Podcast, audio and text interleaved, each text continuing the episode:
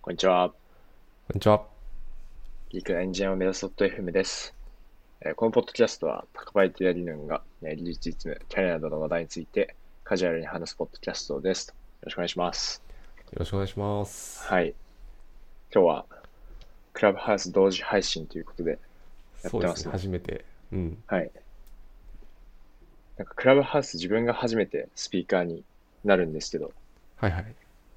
結構、なんていうかその、なん、なんかその、言ってはいけないことまで話しちゃいそうで、ちょっと怖く、怖いっすね。まあまあ、でもなんか、アーカイブに残らないんで、 あ大丈夫ななるんじゃないですほどなるか。あ、で確かに確確かかに。禁止事項で、なんだっけな、はい。そのリスナーの方は録音とかダメだし、書き起こしもダメあなるっほてどなってるんで、まあ一応、うんうんうん炎上はしにくいシステムになってると思いますよ。なるほど、なるほど。ちょっと安心しま した。ですね。はい。あの今いや朝のそ7時なんで、来てくださる方がいるかわかんないですけど、やうんうん。はいそうですね。っていきましなょんう。か、クラブハウスも、これ電話番号で、まあ、招待したりされたはいりするんですけど、はい。まあ電話番号知ってる人って結構昔からの知り合いが多かったりするんでうんうんなんかその Facebook とか Instagram 以来そのなんだろうな昔の人とつながりつつあるうん SNS って感じがしてます、個人的にはああ、なるほど、なるほど。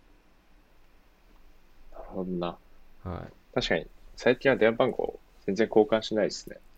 そうですよねもう、だいたい、なんか学生の頃は LINE でしたけど、最近はもう、LINE すら交換しなくて、Twitter が大体ですね。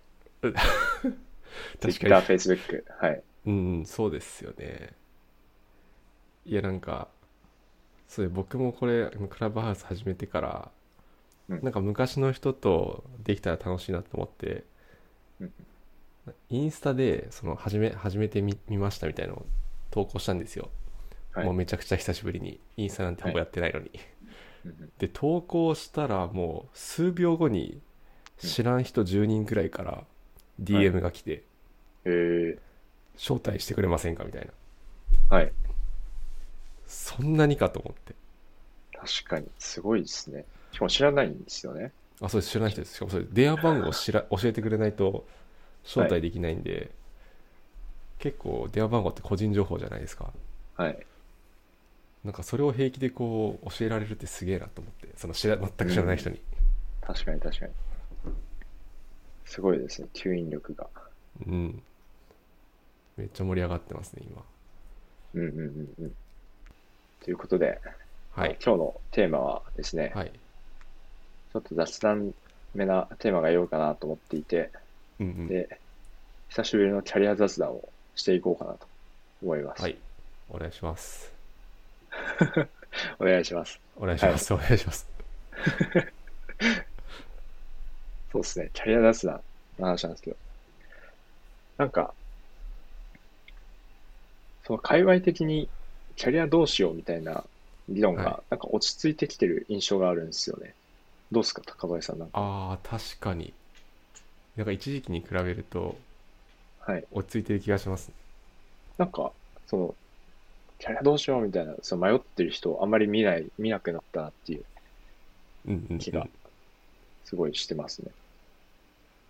確かに。ななんでしょうねんでなんですかね。なんでなんでしょうね。うん。まあ、ん状況もあるんですかね、なんか、今の。まあ、そんなこと、どうかああ、どうなんだろうな。な。あなんか、めっちゃヘッド、ヘッドハンターっていうか、まあ、ヘッドハンターの方からメッセージとか来るんで、結構活発ではあるうんっうんうぽん。いですけどね。うん。なんだろ確かに、なんだそんなに転職市場というか、う。はい。まあ、僕もなんか仕事でエージェントさんとかと話したり、はいはいまあ、あとなんかそのなんだろうないろんな媒体でメッセージが来たりはしたりするんですけど、はいまあ、確かにそこは活発に動いてるんではい。なんだろうなまあいろいろキャリアうご動いてはいるけどなんか表にはいあんまりなんか迷ってる人が出てきてないっていう感じはうんうんうん、まあ、減ってきたって感じはしますねなんとなくですけどそうっすよね。なんか、確かにね、なんか原因はわからないけど、なんか、うんそんな気がしてます。まあ、そんな中なんですけど、高林さん自身は、はいもうなんか迷ってはない感じですかいや迷ってますよ お、迷ってますよというかはい。いや迷ってますねうんうん迷ってるうんそうですねなんか、まあ、これはあんまりはい。あのポッドキャストで話す内容ではないんですけどはい。やっぱりなんか一緒に働く人を今それ絶賛募集していてはい。なんかそこが一つうんターニングポイントになりそうだなっていうのは思ってるんですよね。ああ、なるほど、なるほど。うんまあ、今の仕事は楽しんで全然続けていきたいんですけどはい。なんだろうな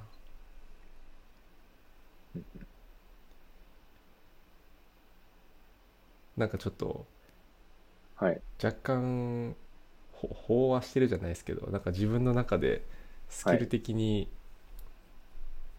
なんか伸びしろはめっちゃあると思うんですけど、うんあうのん全然今の実力がないんで伸びしろはあると思うんですけどなんか殻を一枚破れてない感があってえー、うんうん。なんかそこをどうにか、まあ、はい破っていきたいんですけど、はい。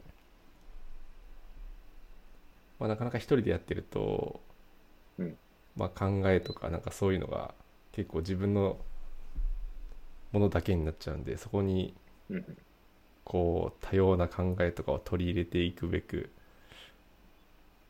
はい、一緒に働く人をちょっと本気で募集してるって感じはありますね。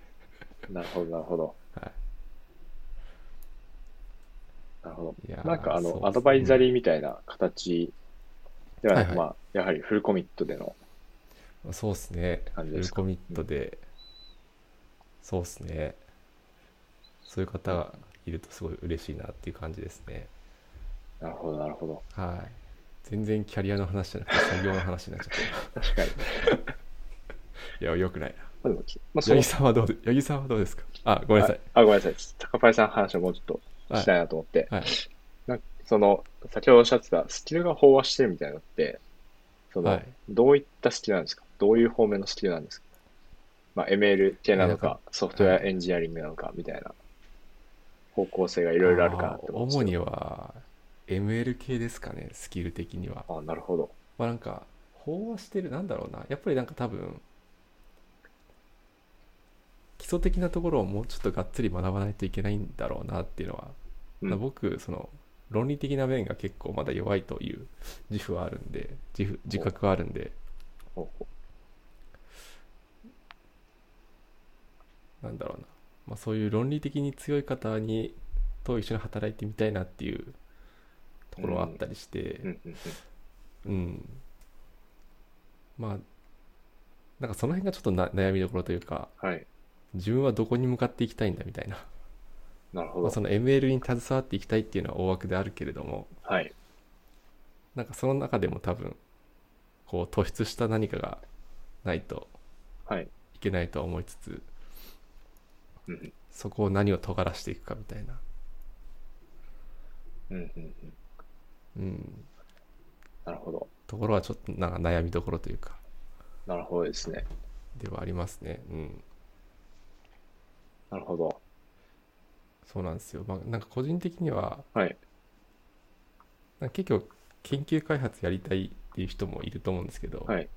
僕はどっちかっていうとなんだろうななんか今ある技術ではい。なんかプロダクトを良くしたり、うんなんかその社会実装とかそっちの方に今は興味があるんで、はい。うん、そっちで何か強みを見つけてうんお金をいただけていけたらなと思ってますね。 急急にお金の話になりました。 なるほど、なるほど。あでも、なんかその、プロダクトの中に ML を組み込めるところを見つけて、こうルールベースを ML ベースに置き換えていくみたいなところも、まあ、とてうんうもんみんながみんなできるところではないですよね、やっぱり。そうですね。だ多分なんだろうなうん。世の中に事例は出てきてるものの多分できてない企業さんの方がまだまだ多い気はしてるんで、うんそうっすねまあそこで多分 MLOps とかそのあたりをやっていく人はこれからどんどん必要になってくるはい。と思いますねもうなんだろうなはい。ただサイキットラーンのライブラリ読んで、うんなんかモデル作れますってじゃさすがに生き残れないんで確かに。それは、自明。うん。まあ、自明だ、まあ、かもしれないですね。うんうん。まあ、なんか、なのでなん、まあ、別にその理論がなくてもいいっていうわけではないですけど、うんまあそこまで理論に、そこまでその、まあ例えばドクターみたいなところまで理論をこううん深められてなくても、まあなん、なんていうか、まあ甘い考えかもしれないですけど、まあサイキットランとかで実装しても、まあ効果があるところって、まあ、たくさんあるじゃないですか。なのでまあそういうところを見つけるっていうのでも、全然いけそうなそれだけのすごいプロダクト伸ばせるんじゃないかなっていうのを思いましたね。ああなるほど確かに確かにいやそうっすねなんで、はいまあ、今結構薄く薄くまあ深くやってる部分もあるけど割と薄く広くというかそのタスタスクというか、まあ、どういった課題設定課題があってはい。それに対して ML をどう適用させていくかみたいなところをはい。広くやっていたりするんで、はい。まあ、そこから何か一つ突出させたいなっていうのはで何を突出させていこうかなっていうのはちょっと悩みポイントっていう感じですかね。うんうんうん。そうんうの、ん、突出させたいところもちょっと悩んでるっていう感じなんですね。そうですね。なるほはい。八木さんはど。はい。今キャリアどうですか悩んでますかキャリアですね。そうですね。まあ、キャリア、キャリアにはそんなに悩んでないですけど、まあ、スキルとか悩みますね。うんうんうんうんうん。スキルっていうと具体的にスキルというと、まあ、自分はデータアナリストなんですけど、はい。まあなんかそもそもちょっとデータ分析のスキルが、まあスキルというかなんか経験が弱いなとやっぱ最近思ってて、うんうんなんでしょう。まあ、そのそれでなんかはい。だ誰かと比べてとかそういう話になっちゃうんですかね。あ、なんか誰かと比べてというわけではないんですけど、うんうん。うん。なんていうか、まあどういうところにデータを使ってどういう改善点を導き出していきましょうみたいなところの解像度はいが、うん、やっぱりなんか低いなって、なんかやってて思うんですよね、すごい。うーん。はい。ななんかそういうところはすごい悩悩む。そうですね。まあ、悩む、悩みもあります。まあ悔しいなっていう感じですね。はいはいはい。なんかその辺って実務でやって初めて、まあ、経験で身につくというかはい。なかなか本とか読んで一長一短で身につくものじゃないじゃないですか、そうですね。そうですね。うん、だからなんかその経験がめちゃくちゃ積めるとすごい強くなると思いますし逆になんか積むのは大変そうだなっていう、はい。確かうに。んそうですね。なのでまあ、今の職場でちょっと、うんうんまあ、つそうですね。まあ、精一杯ちょっと積ませていただきたいなっていうのは思っています。うんうんはい。確かにまあ、あとこれ結構前から、まあ、自明だったといえば、まあ、自明だった気がするんですけど、まあ、やっぱり、その、ウェブ系企業の、ウェブ系企業ってくくると、まあ、でかすぎるかもしれないですけど、やっぱそのデータ分析者、まあ、その、クエリかけるだけの人みたいな、はいはい作業者とかだと、うん、結構、やっぱきついなっていうのは、なんかひしひし感じるところですね。うん確かにそうっすよね。なんかデータ、まあ、クエリかけてデータ持ってこれて、簡単な集計できますとかだと、はい。だけだと辛いっすよね。そうですね、そうですね。まあ、これなんか自分がまだその、分析者としての能力が足りないからなのかもしれないですけど、うん、うん。すごいなんかキャリアの積み方が難しいなと思ってて、はいはい。っていうのも、まあ、そのデータ分析できるだけだとまあ専門性がちょっと足りないっていう感じなんですけど、うん、うんなんか他の専門性と組み合わせていこうとすると、はい。なんか別の職種になっちゃうんですよね。ああ、なるほど。はい。なんかそうなのか。例えばなんか UX はい。リサーチとかと組み合わせて、うんうん。組み合わせるともう PDM になってしまうし、はいはい、はい。プロダクトマネージャーになってしまうし、うんうん。ソフトウェアエンジニアリングとかと組み合わせてしまうと、うんまあ、分析のできるエンジニアみたいな感じになってしまうし、はいはいはい。なんか、こう分析っていうだけで、こう伸ばしていったときに、なんか行き着く場所がちょっと見えないというか、ああ、なるほど。確かに。まあ、プロダクト、例えば、なんだろうな。もっと経営にコミットしていくとかなると、うんコンサルっぽくなっちゃうんですかね。あ、まさにそうですね。なんかもうちょっと上流の意思決定に加わるとなるともう、もはやコンサル。はいはいはい。確かにな。まあ、そう、まあでも、その分析かける何かを見つけていくと、はい。どっかしらに行っちゃいそうではありますよ ね。そう、そうなんですよ。なんか、はい。まあ、まあ、やっぱりそう、これは自分がそのデータアナリストとしてなんか一流になれてないかも、かもしれないです。そのデータアナリストとしあーなてるほど一流になっている人であれば、違うよって言ってくれる気はしますね。なるほど。はい。なんかそういうロールモデルって日本にいるんですかね、そういう仕方って。あーでも、なんかまだ自分は会ったことがないし、あそうですね。なんか統計を極めてる方にはお会いしたことがあるんですけあ、ど、はいはいもう何でも統計モデルで解決します、解決しちゃいますみたいな方にはうんうんうん会ったことがあるんですけど、そうですね、なんかデータ分析だけ、まだ、まあデータ分析を極めている方っていうのにはお会いしたことはないし、まあ、その、知り合いでなくても、その、しなんかないですね。あ、この人そうなんじゃないかみたいな思う人はいないですね。うん。はい。なるほど、なるほど。確かに。データ分析だけめちゃくちゃ極めると、どうなるんだろそう。うですね。なんかそうなるとなんかデータアナリストって一体何なんだってちょっとはいはい。一体何なんでしょうね何なんでしょうねなんか難しいですよねうん。あでもなんか個人的なイメージだと、なんかめちゃくちゃ分析できると、なんかコンサル寄りに行っちゃうんだろうなってイメージはなんとなくうんうんうんあったりしますね。なるほどなるほどうん。もっとなんか経営課題にコミットしてみたいな。うん企業の売り上げをどう伸ばしてはみいたいなところに。なるほどなるほどそうですねうん。まあでもそうな、なん、なんなんだろうな。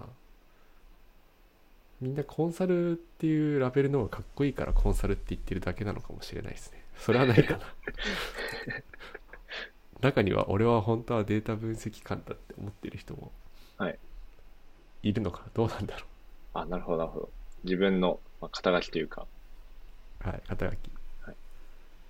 なるほどなんか外から見ると、はいコンサルの方が、コンサルっていう方がななんとなく、なんかいろんな課題を解決してくれそうなんで、はいそう名乗ってるだけで、はい実はご本人は、いや、俺は本本来はデータ分析官だみたいな、アナリストだっていう のを、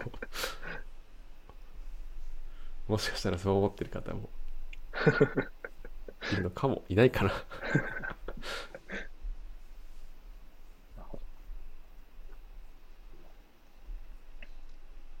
なんかデタアナリストっていう観点で言うと、なんか、うんそんな感じの、もやっとしたのは、なんか思ってますね。うん、はいなるほどなるほど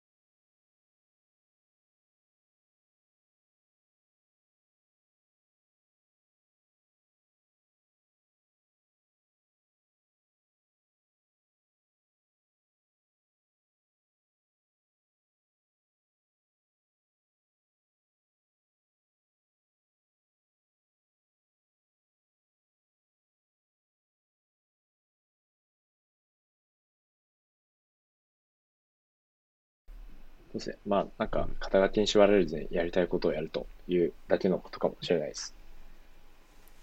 あまあ確かに確かにそうかもしれないですねはいうんそうですね。確かに肩書きはまあそんな僕もこだわりこだわりはないというかうんなんか人と話すときに初対面で、はいなんだろうなある程度のお互い何やってるかを把握するためだけにあるものだとなんとなく思ってるんで、 なるほど、なるほど。うん、あとは、肩書きを、肩書きがあることによって、その、スキルセットを把握しやすくなるみたいなのはありそうですよね。その目指すべき形が明確になるというか、うんまあ、例えば ML エンジニアっていう肩書きを目指すのであれば、うんうんまあ、ソフトウェアエンジニアリングと機械学習は必要だよねみたいな、そういう感じですね。うんうんああまあ確かに確かにはい。そういうスキルセットの目安みたいなのにはなりますよね。ああそうですね確かにそれはなりますねまあ、どうでしょうね。ただこの前、ダミーさんが、あダミーさんっていう方が、ツイッターで言ってたんですけど、うんなんかデータサイエンティストを継続的に価値を出していくの難しいみたいなことを言ってて、はいはいはい確かにこれは、確かになんか、確かに難しいなって思いました。なんかい一発その、とても大きな改善点を見つけて、うん改善した後に、またその、違う大きな改善点が見つかるかといったら、それはなんかやっぱり、自分の力ではどうしようもできないところがあるじゃないですかうんうんうんあんま確かにわかんない。ダミーさんがそういうことを言っを意識して言ってらっしゃったのかわかんないですけど、うんうんでもなんか環境の依存はすごいあるなって思いましああ、そうっすよね。はいあなんか今の話で言うと、まあ一個の大きな改善点が見つかって、はいまあ何かしらこう改善策を打つじゃないですか。た。はい。で、なんかそこに対して、まあ、再度、なんだろうな、うんイテレーションしてもっと改善していくのか、それとも別のことにはい。力を注ぐのかとかも、はい。なんか結構難しさを感じるなっていうのは、個人的には思いますうんね。うんうん。確かに確かに。そうですよね。やっぱ改善幅はどんどんさちっていくので、そこに注ぐのか。まあでも、かといって、新しいところってやっぱり不確実性がとても高いんで、うん。そこうでんどんぐらいの角度で成功するか。うん。もうちょっと読めないですよね。そうですね。はい。むずいっすね。確かに。そうですね、そうですね。なんか、例えばなんか、この集計してくれとか、はいはい。まあ、あとは、あの、AB テストの検証とかうんだと、とても継続的に価値というか、まあ、なんか、やったらやった分だけのアウトプットが返ってくるんですよね。保証されてるんですよね、それは。はいはい。うんうんはい。なんですけど、やっぱりそういう、誰がやっても安定したアウトプットが返ってくるところって、まあ、いずれツールによる自動化が求されるところうんうんなんで、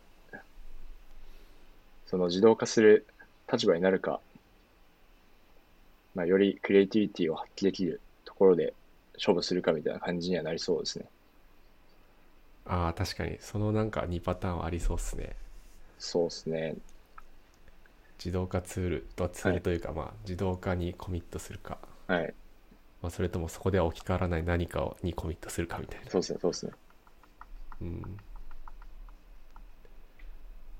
まあ、自動化ツールにコミットするにはソフトウェアエンジニアリングが必要になってきて、うんで、うんそのクリエイティビティの発揮できる方向に行くと、まあ、より事業企画の方に行ってしまって、結局なんか、 あれデータアナリストじゃなくなってるみたいな。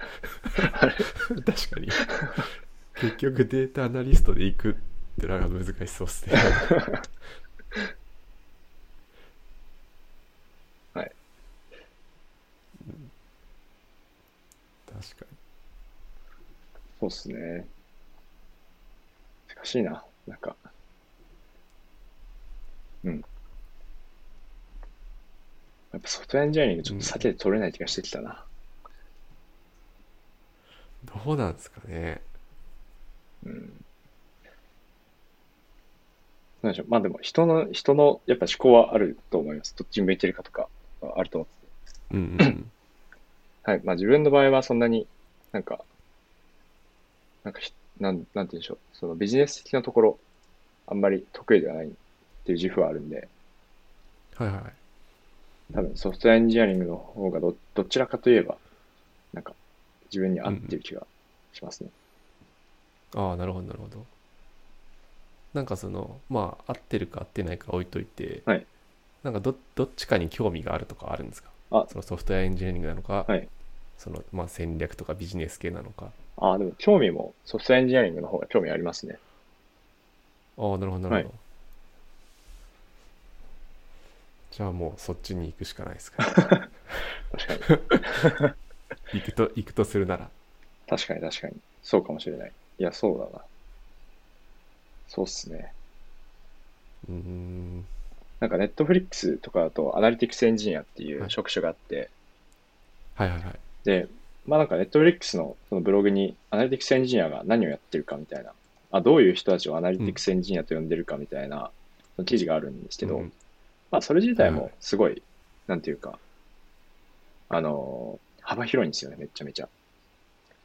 ああなるほど、はい。まあただすごいなんか、いい感じに抽象化してあって、うん、で、でアナリストとエンジニアとビジュアライザーっていう大きな3つに分かれるとなっていて、はいはいで、で、なんかいくつかそのスキルが提示されてるんですけど、まあ、全部それの濃淡であって、なんかどれがない、どれがある、あるなしの問題じゃないみたいなのがはいはいはい取り上げられてて、で、アナリストだと、まあ、単純なディープダイブアナリシスって呼ばれてるところとか、あとやっぱそのメトリックデベロップメント、そのメトリックスどう作っていくかみたいなところは、一つそのアナリスアナリストとしてのその、クリエイティビティの発揮しどころだなって思ってて、はいはいはいそうですね。まあ何でそのプロダクトの成功を図っていくかみたいなところですね。うんうんまあなのでなんか最近すごいメメトリックスに興味があったりするんですけど、うんうんそうですね。まあなんか UX をどう測っていくかみたいな。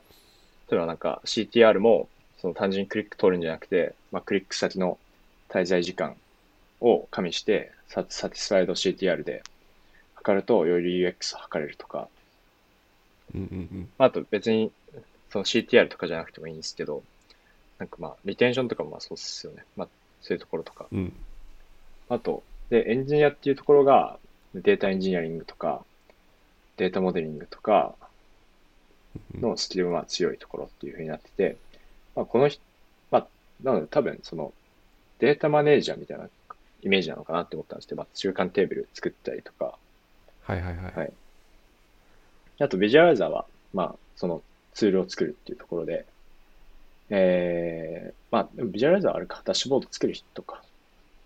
まあでもダッシュボード作るのも、誰もが誰もがみんな見やすいダッシュボード作れるかっていうと、まあ、そうではないんで、結構また別のスキルが必要になってくる気がしますね。うんうん、確かに確かに。とかで、まあ、ネットフリックスだとアナリティクスエンジニアっていう、 もうなんかデータアナリストではなくて、なんかエンエンジニアリングととガッチャンコしたような職種が募集されてたりするんですよね。うーん。なるほどな。なんか、企業内で、はいまあ、なんだろう、そのデータアナリストとして、どんどんバリューを発揮していくと、はいそういう新しいポジションが生まれたりする可能性もうん。なくはなさそうですよね。そうっすね。そうかもしれない。なんか、どこだったっけな忘れちゃったな。なんか、それも海外さんの、どこだったかなブッキングドットコムかエアビーはかちょっと忘れちゃったんですけど、はいなんかその、ちゃんとデータを活用していこうってなって、はいデータエンジニアっていうあロールを作っはいて、採用も始めたみたいな話があったような気がすあーす、るんで、なるほど、なるほど。多分 Airb ですね。Airb のデータマネジエメアントビーでのし、たっけうあ、データクオリティの記事だったかななんか、ありましたよね。んうん。うん。確かに。実際、だから多分、まあ、日本、うん。あ、ごめんなさい。実際そのはい、いいです。データアナリストやってからデータエンジニアとかやった方が、よりそのユースケース意識して作れたりするのかなっていうのは思うんで、まあ、そっちの方向への転換っていうのもありですよね。うん、確かに。はい。そうっすよね。なんか、データエンジニアとデータアナリストだと、なんだろうな。アナリストの方がそのデータの活用方法とかは、はい多分、経験があるんで、そこからデータの整備とかに行くと、はい。なんかいろいろ、こういうデータがあったら嬉しいんやぞ、うんみたいなのが分かってるんで、はい。めっちゃ良さそうな感じはしますね。そうっすね。そうっすね。うん。うん。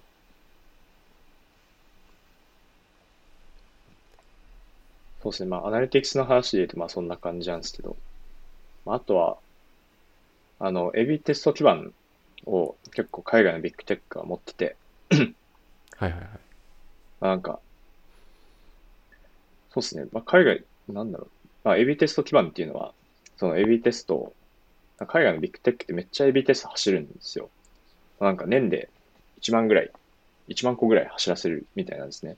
うんうんで、そうなってくるともう、手動で集計してるともう、アナリスト足りないじゃないですか。うん。確かに。もうなんか、確かアナリストじゃなくて、エビテスト集計する人みたいな。にいや、そうっすよね。そうですね。まあ、あと、しかもエビテストってすごい気をつけるところ、めちゃめちゃあるんで、うん。すごい、そこでもなんかヒューマンエラー発生しちゃいそうなんですけど、まあ、なのでなんか、そういうのを仕組み化しましょうっていうのが、このエクスペリメンテーションプラットフォームって言われてる、まあなんか、エビテスト基盤なんですけど、はいはいなんかその、その開発者とかもすごい面白そうですね。ああ、確かに。はいまあ、統計とエンジニアリング組み合わせてうんうんやっていくっていうのはめっちゃ面白そうですね。いや、確かにそれ面白そうですね。はい。面白そうだし、なんか、多分これから、多分海外でそういうのが、なんだろうな、まあ流行ってるじゃないですけど、はい。作られてきてるんで、日本にもいずれ来そうな感じはするじゃないですか。ああ、なんか日本でまあ、てかも、まあやってる、はやいっ。てる企業さんあると思いますけどそう、ですね。LINE さんとかは、あの、うん対外的に発表されてますね。リうんうんリブラっていうツールが内部であるみたいです。ああ、なるほど、はないるほど。あと、そうなんだ。あとはサイバーエージェントさんとかも、はいはいはい。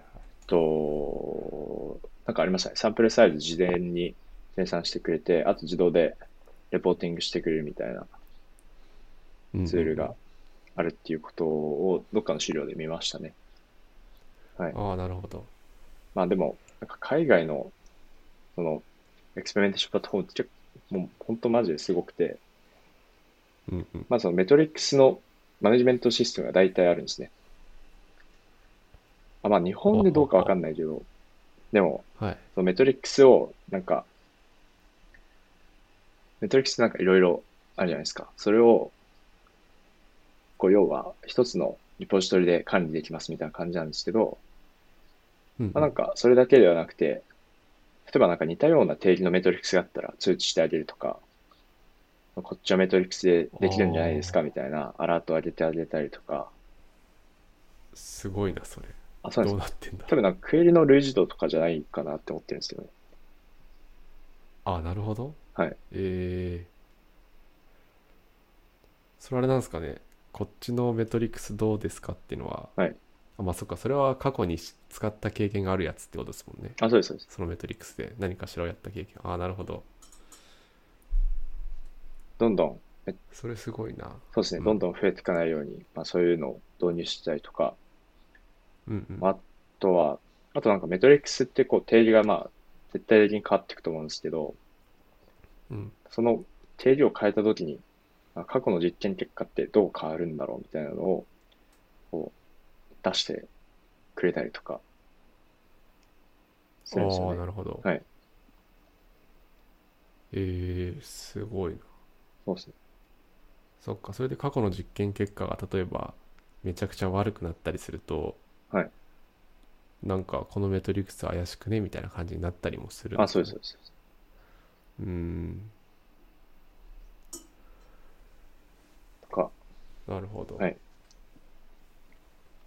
なんかいろんな、その、結構どの、よく世に知られてる企業さんも持ってますね。Google さんも持ってますし、Netflix、うんうん Spotify、eBay、Booking.com の、なんかもうどこも持ってますね。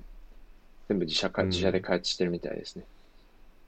うんうんうんはいそうかなかなかそういうのはあれなんですかね OSS としてはい出回出回りづらいのかな、まあ、データの性質とかもあんのかなああ、そうですね。なんか、そう思ってます、自分も。やっぱう、んそうですね。結構内部の仕組みと、こう、密に結合するもんなんで、うんうんそうですね。まあそっかそうですね。まあ、あとは Google Optimize とかも、その簡易内 B テストツールありますけど、やっぱそういうのだけだと、こう細かいニーズに多分対応しきれないんじゃないかなって思いますね。うんうんはい。そうっすよねそうですね。あとは AB テストできないとき、その因果推論、まあ AB テストも因果推論の一種かもしれないんですけど、まあ、クアジエクスペリメントっていう、言われて二次実験みたいなところですね。なんかそれももうプラットフォームに組み込んでるところもあるみたいで、おうはい。ブッキング .com とかは、あ、組み込んでるみたいですね。すごいなそうですね。なんか、自分、そういうクラウジエクスペリメントまだやったことないんで、ぐ、なんか具体的なイメージは全然わからなかったんですけど、まあなんかやってるみたいですね。うーんなるほど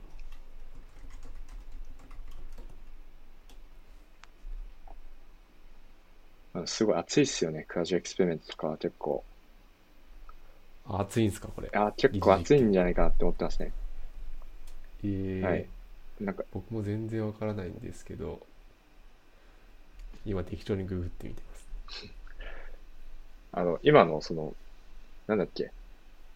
なんか、あの、コロナ関連でちょっと話題になってた気がするんですけど、えっと、GoTo、GoTo トラベルは、なんか感染、はいあ、違う、緊急事態宣言は感染にどのぐらい、その影響を与えたかみたいなうんのも、あれも AB テストができないやつじゃないですか。確かに確かにで、確かあの、経済学者の方たちが、はい、あの、密推定された気がするんですけど、うんまあ、うんそういうのとか、あと、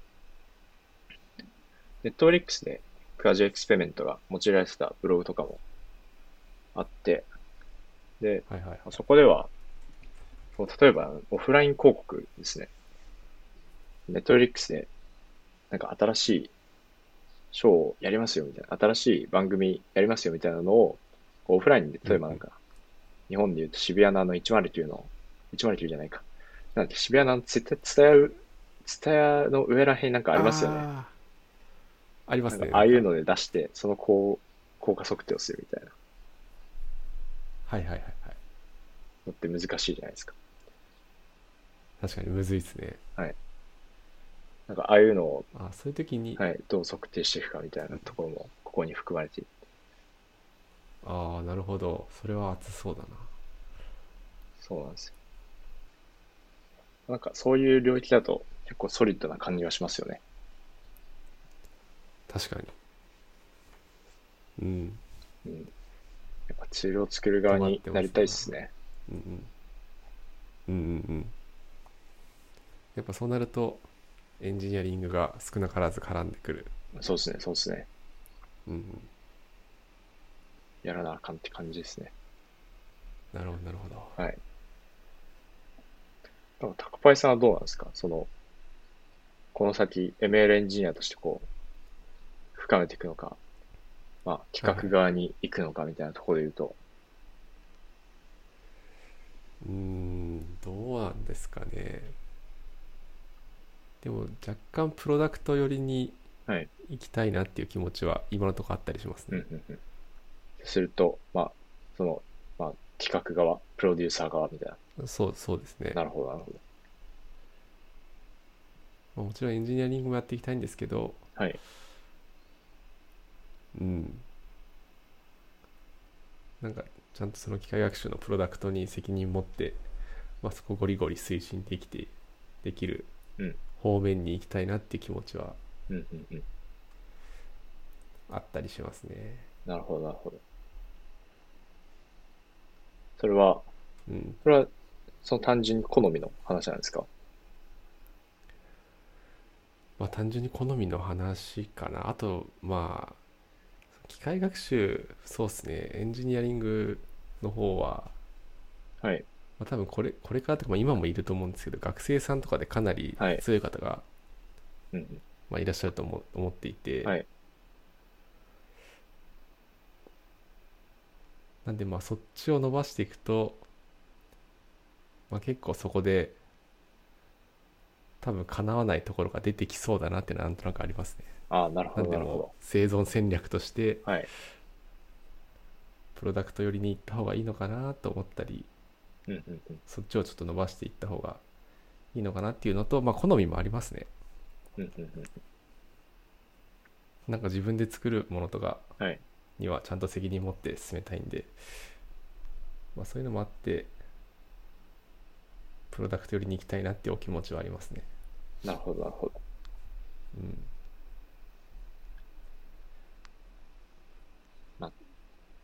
確かに、まあ、そこは大きく分かれますよね。う。うんん、うん。確かに。そうっすね。まあ、多分企画サイドの方が、年次は効いてくるかなっていう気はやっぱりしますね。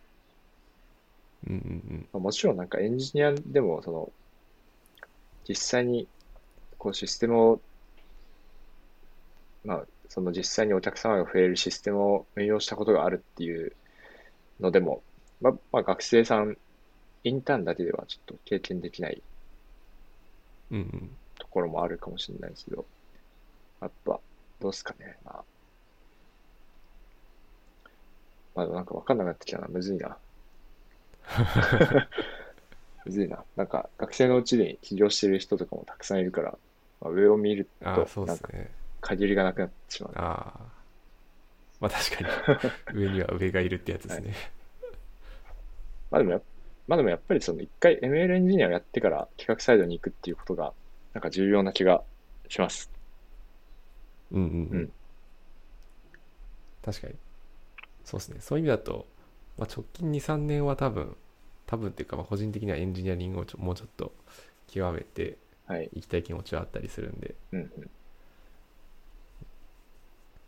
まあ、それ以降にちょっとずつプロダクト側に軸足をずらしていけたらなっていううんうん感じですね。なるっほて言いながらなんか来年とかは全然違うこと言ってるかもしれないラーメン屋さんラーメン屋さん作りますみたいなど。変わ り、変わりすぎじゃないですか。AI ラーメンとか、 AI ラ AI ラーメン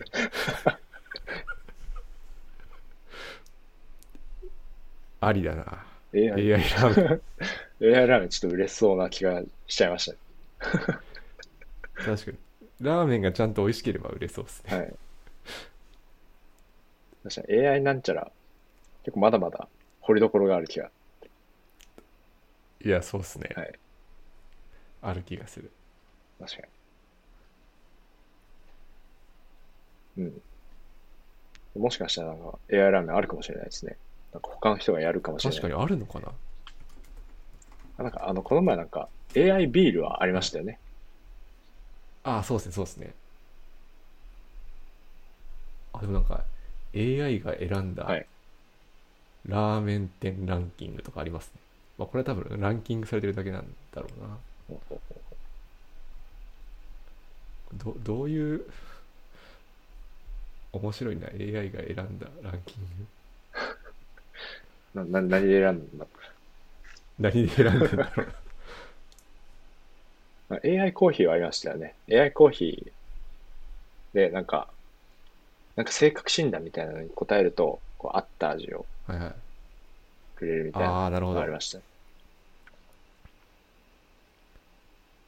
そうなんだ、うん僕なんかコーヒーん飲まないっていうか飲めないんであれなんですけど、はいコーヒーもなんだろうそのラーメンぐらいはい味が違うものなんですかねああ。そうっす八木さんね。コーヒーは飲みますかコーヒーはこう飲みますね、自分は。まあでも、はい。味、違いますね。まあでも僕あ僕もそうなんだそのなん詳しくないんで、あれですけど、やっぱなんか、豆によって全然違う気がします。あとはうん入り、入り具合ですね。その深入りなのかあ浅入りそうなんだなのか。はい。はいはいはいなるほどじゃあ結構その自分の思考性とかが現れるのかなコーヒーにも、うんうんうん。そうだと思いうんます。はい。なるほどじゃあちょっと AI ラーメンについて考えを巡らしておこうかないや、ラーメン。すごいなどうなんだろう食券機の前に立ってなんか自分の情報を入力するとはい勝手にラーメンが注文されるみたいな感じですかね、そう。まあでも、まあリアル店舗じゃなくてもいいかもしれないです。その、宅配みたいな。宅配というか、なんだろう。ああなるほど今、あの、お土産ラーメンいらあるじゃないですか。そのはいはいはいうちで作る用のラーメン。うんああいう感じでもいいかもしれないです。確かに、はいありだなそうですね。まあ自分でラーメン作らなくてもいいかもしれないですね。その、ラーメン診断みたいな感じで、心理テストをやる と、例えばあなたは、なんだ、六輪車がおすすめですとか、はいはいはい確かにな、はいなんか前某口コミサイトの口コミをはい。あのスクレーピングしてきて、はいなんかそこでどのラーメン屋とどのラーメン屋が似てるかみたいなところの、うんなんか分析をしたことがあるんですよね、あ、そうなんですか。すごい。趣趣味で、はいなんでそういうの使えばなんだろうなこのラーメン屋さん好きな人ははいこっちもどうすかみたいなのは簡単簡単にというか、はいまあ、サクッとできそうではありますそうですね。あとなんかオンラインでアンケートをやって、まあ、例えばなんか、うんうんその、なんか心理テスト的な項目をこう答え、答えてもらって、で、最後に好きなラーメンを聞くみたいあーそうすると確かに確かな。はい。その心理テストの結果と好きなラーメンをこう調子データにして、にはいはい機械学習できるみたいな。良さそうだな なんかそういうちょっとしたウェブサービス作るだけならなんか、はい自分のスキルアップにもなるし、はいまあちょっとなんか ML も活かせるしなんか楽しそうですねそうっすね。うん面白いかもしれないですね。やったら。はい。はい。やばい、ぐだぐだ喋ったらもうすぐ1時間になっちゃう。そっか。おカレーさんに来ていただいてますね。ありがとうございます。あ、本当だ。収録の方はそんな感じですかね。はい。いやそんな感じで、はい。まとめると、なんか、あれですね。 結構、いろんなところに話題がいっちゃいましたね。確かに。まとめるとなんだろう。まあ、データアナリストわからんっていう話と、なんだろうな。あと、AI ラーメン可能性あるかもみたいな。そうですね。 まあ、キャリアには悩んでますって感じですかね。はい。はい、ということで、えー本日はキャリア雑談、ボリューム3ということでお話ししました。で、質問、コメントは、えっと Google フォームや Twitter の d カンスコエンジニアでお待ちしております。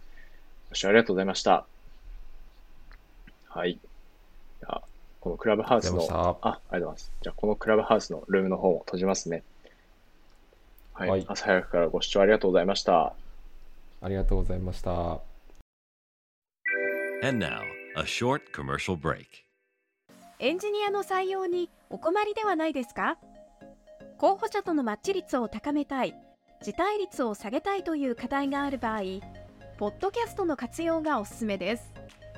音声だからこそ伝えられる深い情報で、候補者の興味・関心を高めることができます。ピトプでは企業の採用広報に役立つポッドキャスト作りをサポートしています。気になる方はカタカナで「ピーとパ」と検索し X またはホームページのお問い合わせよりご連絡ください